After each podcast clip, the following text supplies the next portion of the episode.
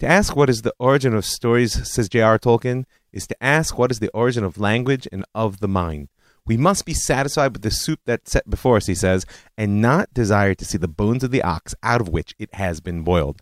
Well, I'm not looking for any ox, bones, or flesh, but I am trying to tell a story that's rooted in its origin and reaching for the sky. Because I'm Rav Mike Feuer, and this is the Jewish story. Pesach interlude, the Exodus from Egypt, a story beyond belief. Okay, if you're anything like me, then you're taking a break, or maybe even right now, you're knee deep in cleaning fluid. I just stopped scrubbing out my freezer in order to try to carve out a little bit of time to address what I see to be the essential element of this holy day. That's right, Pesach is upon us, and it's time to get ready. Now, this is a Chag that has a lot of names. We could call it Chag Cherut, the festival of freedom. We'll come to that. Or even Chag HaGeula, the celebration of our redemption. But to me, the primary name of Pesach will always be Chag Emunah, the holiday of, well, belief, faith. Emunah is a notoriously hard word to translate. And when it comes to that faith and belief, I believe that both of those words are lacking. Faith has connotations of an anti intellectual leap into things we don't understand. And that's a little bit contrary to the way in which I understand the world. Belief is got just too much connotation of the rationalism of a world that I can reduce to my understanding. And I'm not buying that either. If you want to reconcile the two of them in the definition of Muna, then we might call Muna the obligation to use my intellect right up to the point when it's no longer the proper tool for the job at hand. It's knowing when to accept not only that I don't know, but I can't know. That's a functional definition of emuna, but it's not so connected to Yetziat Mitzrayim. That's actually more the emuna of Purim that blows the doors off the world as we know it, preparing the way for the emuna of Pesach. So if I wanted to find a definition for the emuna of Pesach, I'd look for the first place in the Torah that the words actually use. I'm not talking about the root aleph, mem, nun, but rather the word emuna. And you'll find it right toward the end of the story of the first appearance of Amalek, the anti Israel, not surprisingly, the people who are known for bringing safek, for bringing doubt into the world. And it says there, as Am Yisrael is battling on the plains below, that Moshe sat up, upon the hill and he held up his hands. And so long as his hands were up, Am Yisrael overcame. And as soon as they dropped, Chas Shalom, the opposite. So it says, Moshe kvedim Right, his hands were heavy. And they took a rock and he sat on it. Aaron and Hur stood one on each side, holding them up. And his hands were emuna until the sun came down. Now we could go for hours on this one verse alone, but for me, what's fascinating really is that emuna here seems to be a, a, a, a verb rather than a noun, meaning he's got some sort of determination to keep those hands up. And it's his determination, despite the fact that it takes Aaron and to help him, that makes his hands emunah. And this gives me what I see to be the fully functional definition of Muna, in particular, how it relates to Pesach, and most deeply to our mitzvah, our commandment to tell the story of the Exodus. Because the word emuna, in my eyes, really means a steadfast commitment to building my life into a vessel that can hold can hold my relationships, can hold my understanding and experience, can hold God. And if you've been listening to the Jewish story for even a little while, then you know that's basically what we're trying to do. I'm trying to tell a story of the past that can hold us in the present in a way in which we'll get to the future we want to live. But what you may not know is that really my whole approach to storytelling centers around the Seder night. And there's very few people out there who are listening to this now who've probably been there, but nonetheless, you might have heard that things get a little wild in the Feuer house on Seder night. All I'm trying to do is wake up the children. I'm not talking about snoozing. I'm talking about a deeper awareness because I'm just like you, hoping and praying that my kids will care. And, you know, I bless us all right now. I hope you bless me back that we're going to find a way this Pesach to cut through those layers of Instagram induced cynicism and make a lasting impression. For me, the breakthrough moment in the potential of the Seder came a few years ago when my then 10 year old daughter turned to me in the middle of the Magid, in the middle of the section of the telling of the story of the Exodus, and said, Abba, is this really true? Just imagine the moment. I mean, she's a product of religious school education. She doesn't have the liberal background that I've got, and she's only 10.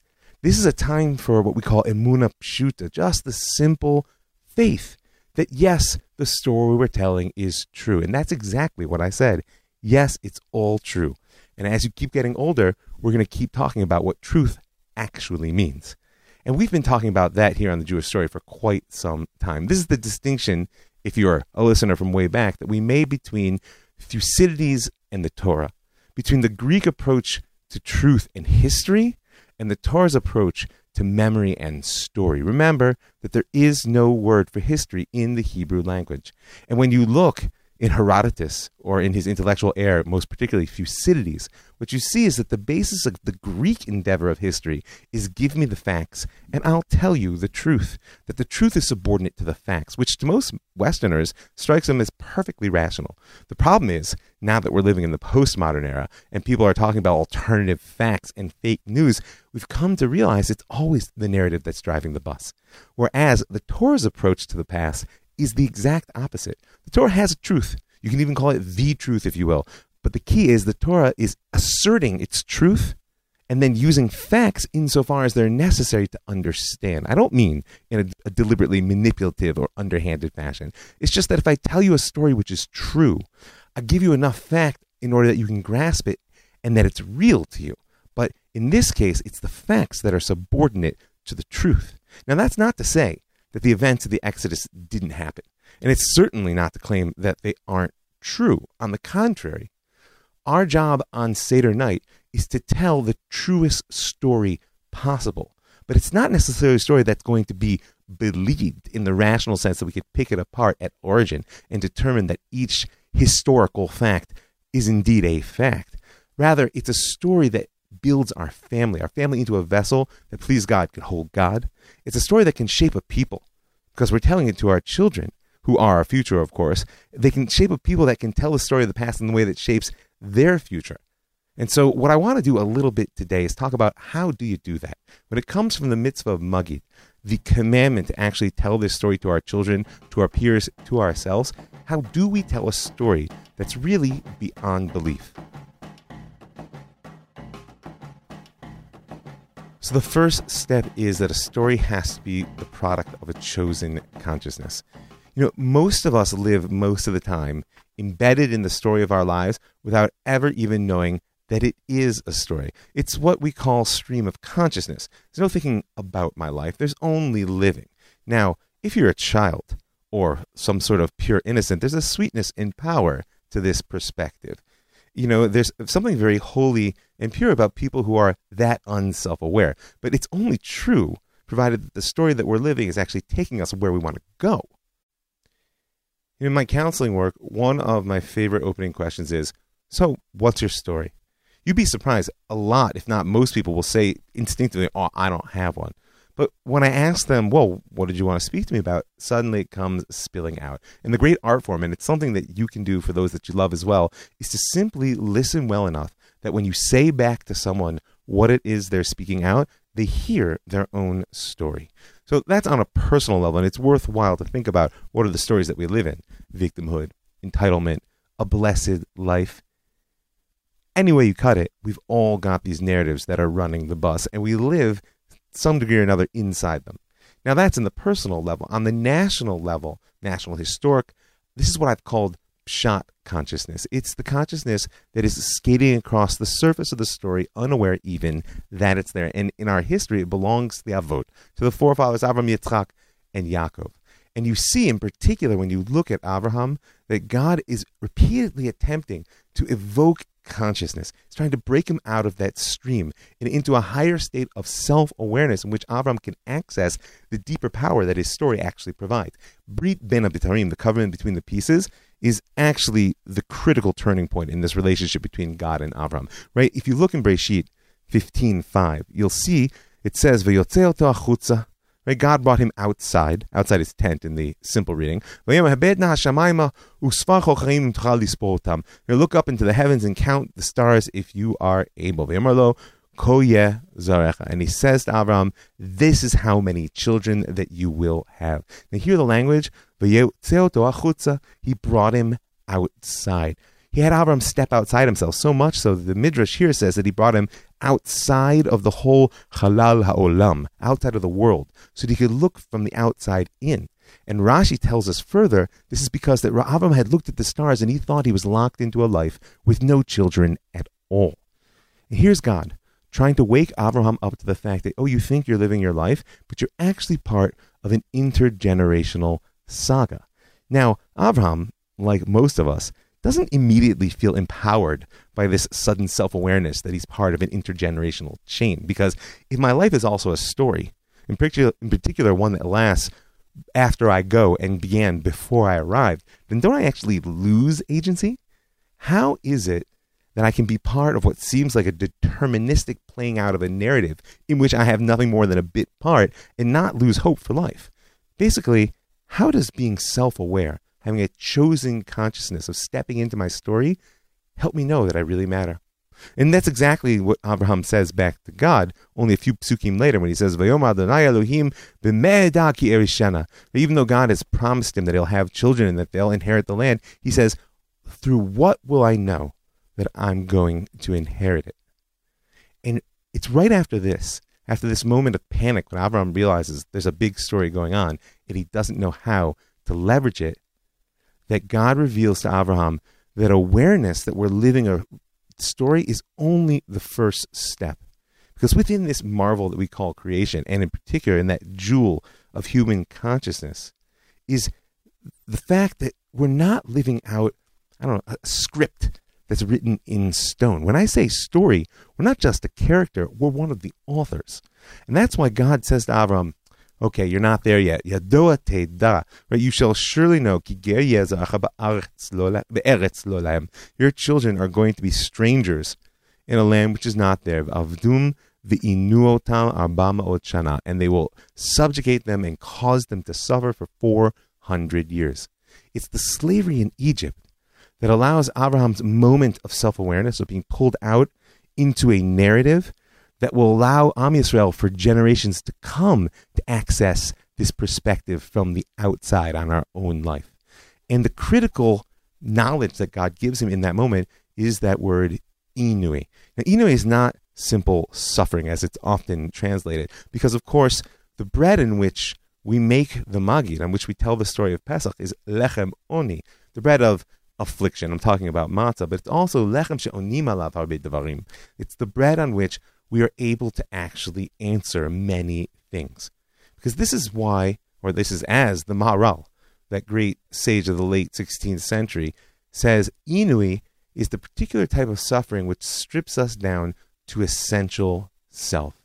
And that's how the exposure to the deep narratives of our lives can actually help us gain agency.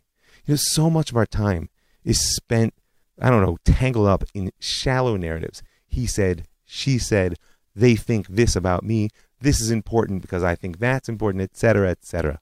One of the hallmarks of the appearance of the divine in our lives, be it personal or national, is an event that strips all that nonsense away and exposes the deep, fundamental story that we're living.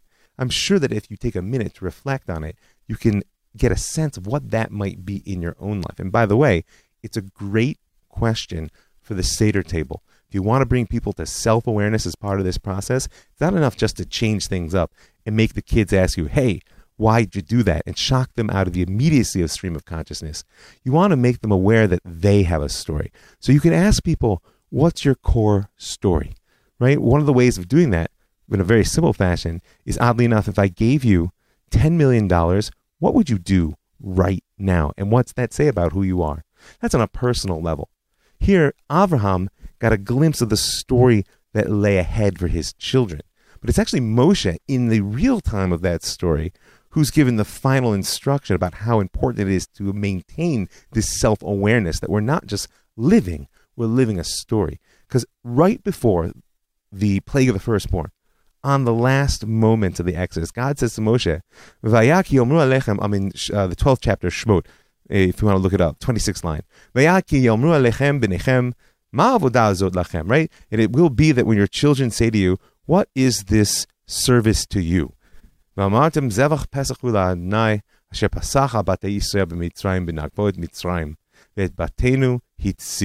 Right? It, you'll say to him, This is the Passover offering. Right? It's Passover offering to God who passed over the houses of Bnei Israel in Egypt when he struck down the Egyptians and saved our own houses. Now, on one hand, it's a simple question here. This hasn't happened yet. Why is Moshe, who's basically packing up, preparing the matzahs and the Korban Pesach and getting all the people in order for the first Seder night, why is he being told, be aware that someone's going to ask you about this in generations to come, and you have to have your answer framed? I mean, God is basically framing a conversation about Moshe telling the future about a past which still lies in the future for him. Digest that for a minute. And what you're seeing is that there are certain experiences in a person's life and in the life of a people that are just too important to be lived in the stream of consciousness. If once we've been awoken to the fact that we're living an intergenerational reality, that we are characters in a story which we are both acting out and which we're authoring, then we have to know beyond the fact that we're in the moment that we're in the story. You know, it's probably why the Haggadah, right after we begin to tell the story of the Exodus, actually adds in stories of other people telling their stories. So this awareness, this being called to consciousness, to a chosen consciousness, can express itself personally in our narrative awareness and nationally in this sense of the intergenerational project. But it also begs the question of what topography underlies the stories that we're living in our lives. I love myth. I know in the 21st century, myth's got a bad name. Although, frankly, in the postmodern era, it's making a comeback. In the modern era, it was just a lie. And I love it because of the type of power it offers for integrating information, experience, understanding into a coherent whole well beyond any intellectual or rational theory. And I also love it because of the sentiment expressed by Jean Cocteau. He's a French writer, artist et al. And he says, I've always preferred myth to history because history consists of truths which turn into lies, while myth consists of lies which turn into truths. Now, what does he mean by that? Many things, but to me, in particular, in our efforts to tell a story which lies beyond belief, he's cluing us into the problem of basing our lives on history, because history, by definition, lies in the past. Not only does it lie in the past, but we want it to stay there. A good historian doesn't muddy their picture of the past with their understandings of the present or their aspirations of the future to the degree that that's even possible, right? And so, therefore, one of the ways in which history is honest and true is by being completely alienated from the reality in which we live. In which case, any lesson you think you're deriving from history is a lie. You're projecting on it. It may be an accurate analysis, it may not, but you've made an effort to keep history in the past, so how could it possibly be true in the present? A myth, on the other hand, which, by the way, may have at its core historical events, but what's happened to those historical events is because they were so true, because they were so important, there's been a constant effort to adapt and keep their relevance to the time in which we live. And so, therefore, a lot of the factuality may fade, but they are indeed lies that turn into truths because they're expressive of a true reality today. And part of the way in which we can understand mythic analysis of a story is to ask the simple question of what's the topography that underlies every stories. In our own lives, it means that though we believe we're free will actors, and indeed it's important that we act as such, nevertheless our choices are constrained by reality want you to picture a situation I've been in plenty of times. You're leaving your campsite for the day. And now you can choose your destination and you can even pick out your travel route. Going to go down the ridge line through the valley, but every choice you make is going to be bounded by the topography which you're given. And that's not even to speak of the weather and other conditions, right? This is the nature of topography. The same's true in history. I'll give you a great example. The kingship in Israel. You know, I could trace you an arc which looks like in the Bible, from David to destruction. There are some noble peaks here and there, right? By if you know the story of Yoshiahu, the last righteous king, you'll see that God tries to tip him off to the fact that there's a topography which dominates his personal story. He wants to make a revival. He thinks, in fact, that he can be the Messiah. But God's best promise that he can give him is that your eyes shall not see all the disaster which I will bring upon this place. Basically, you're doing great, kid, but the story's already over. So that's part of that topography. But you want to go even deeper is that, hmm, if you ask someone in the 13th century, is the story of kingship over in Israel? So I think most people would say yes. Maybe, maybe they were still holding on to that messianic ideal of kingship. But I'll tell you something. My great aunt Helene should be healthy and well. Grew up in a very religious shtetl type town in Eastern Europe before the war, and she used to tell me that, oh, Michael, when we read the Bible, Bubba Mises, they were myths. Why? Because she said we had a king. And this is a woman who grew up in a very religious environment. She might have believed those stories to be true, but they were Bubba Mises. They were irrelevant fragments of the past because who could imagine that the story of kingship was actually going on? I mean, after all, Bibi, Melech Israel, whatever you think of it, we've got a pretty strong kingdom going here. So that's just an example in the Bible. I'm getting diverted here. What we really want to know is what's the topography of the Exodus story?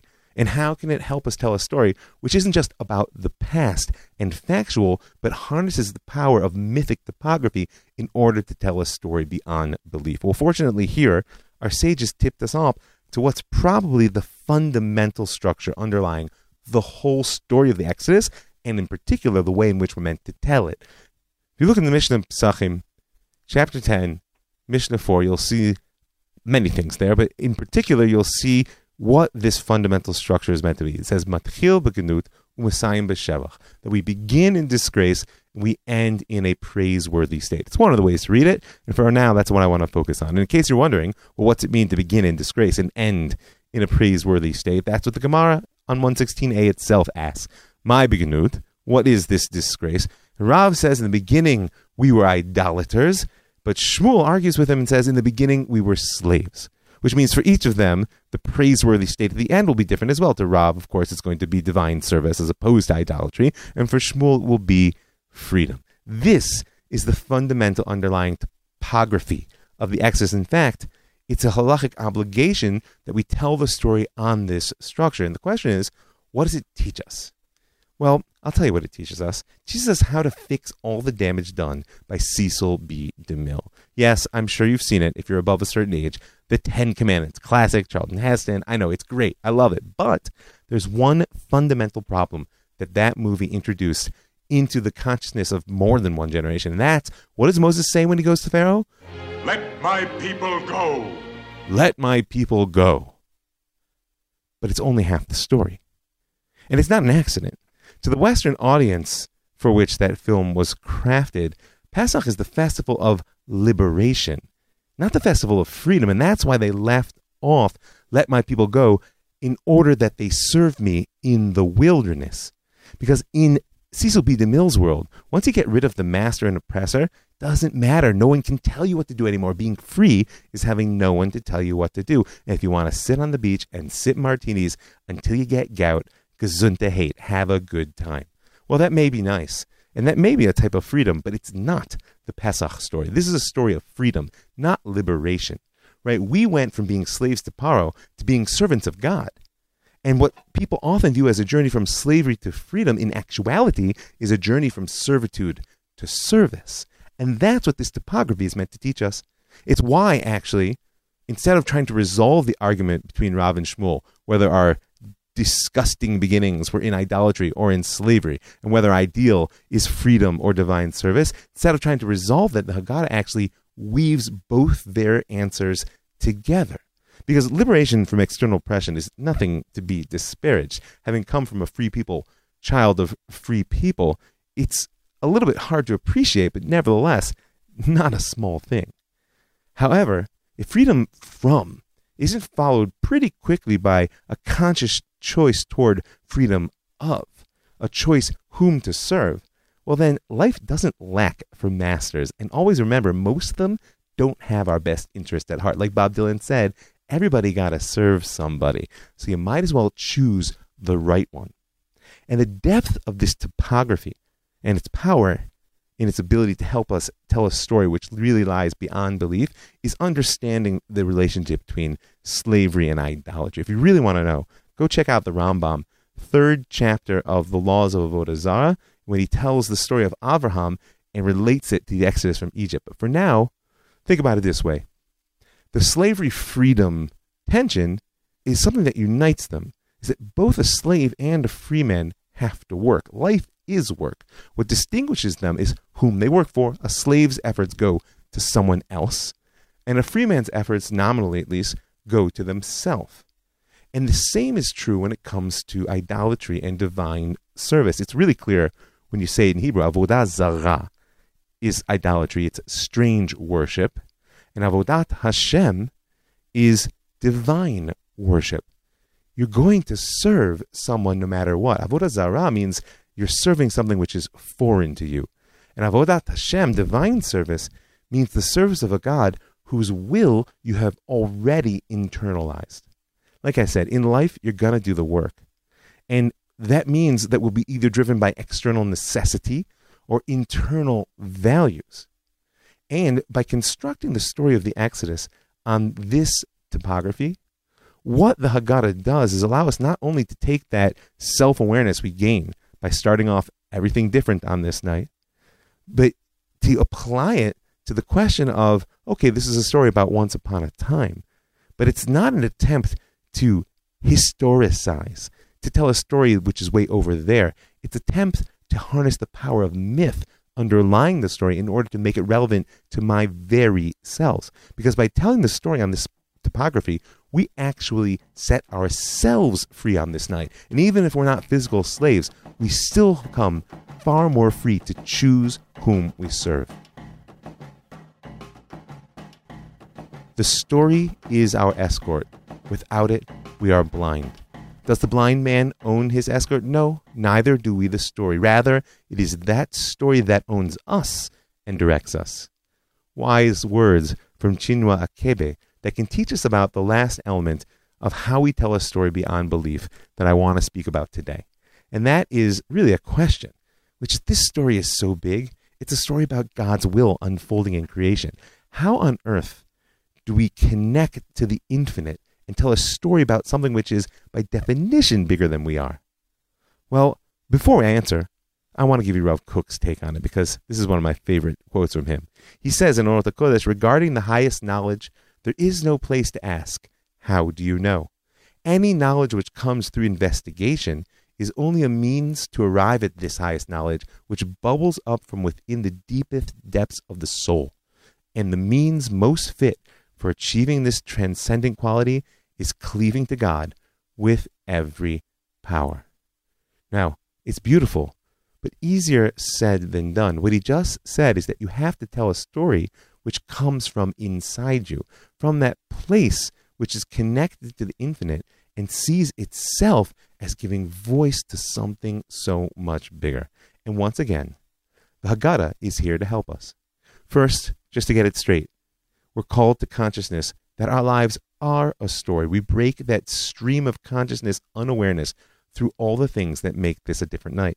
And then, with that self awareness awakened and the agency that it provides us, we harness the present in order to re understand the past, right? We delve into the topography, that mythic architecture that underlies a story of once upon a time in order to make it relevant to each of us around the table.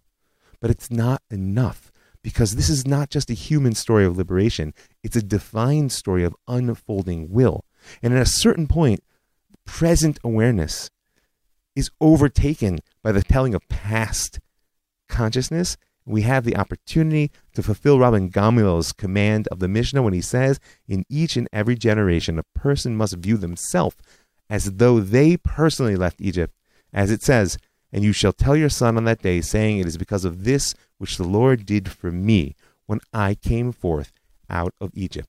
Now, what exactly does it look like to reach the point on Seder night when I see myself as actually coming out of Egypt? When I let the wave of the past and all its powerful topography break over that awakened consciousness in the present, and I let myself sing.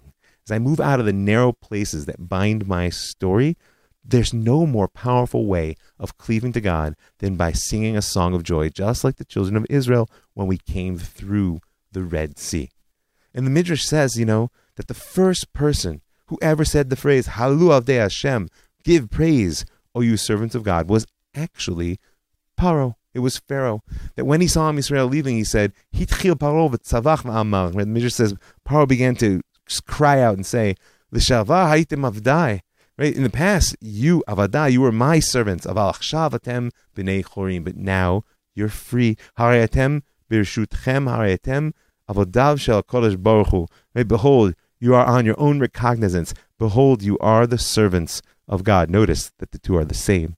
Tzrichim atem lahalelo shetem avodav. You must give praise and thanks because you are his servants.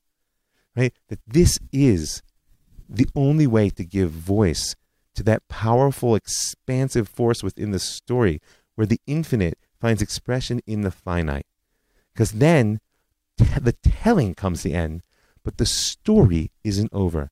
And lo and behold, in the Seder itself, where do we find ourselves at the end of Hallel? Well, we find ourselves in that beautiful place of L'Shana Haba'ah, B'Yerushalayim, B'Yerushalayim HaBnuyah. In the coming year, let it be in the rebuilt Jerusalem, the moment of Nirtza, that transcendent state of knowing that I haven't just woken myself up to the fact that we're in a story and managed by making it a different night, hopefully to do so for those around me as well. And I haven't just delved into the mythic architecture, the topography which underlies our story of the past in order to make it eternally relevant for me in the present. I've also opened my eyes and my heart to sing a new song about what the world's really going to be like when everybody's there on Mount Zion in the coming year. Let it be soon, let it be now. And I want to wish you all, I hope you wish me back, that this should be a holy, a happy, a kosher, and a redemptive Pesach filled with Emunah, and we should all merit to tell a story that's beyond belief. So I just want to thank a few people. I want to thank everybody that gives their hard earned money for helping to make this show happen, to keep it free and widely available. And I want to ask you to join them right now. It's a good time to give people.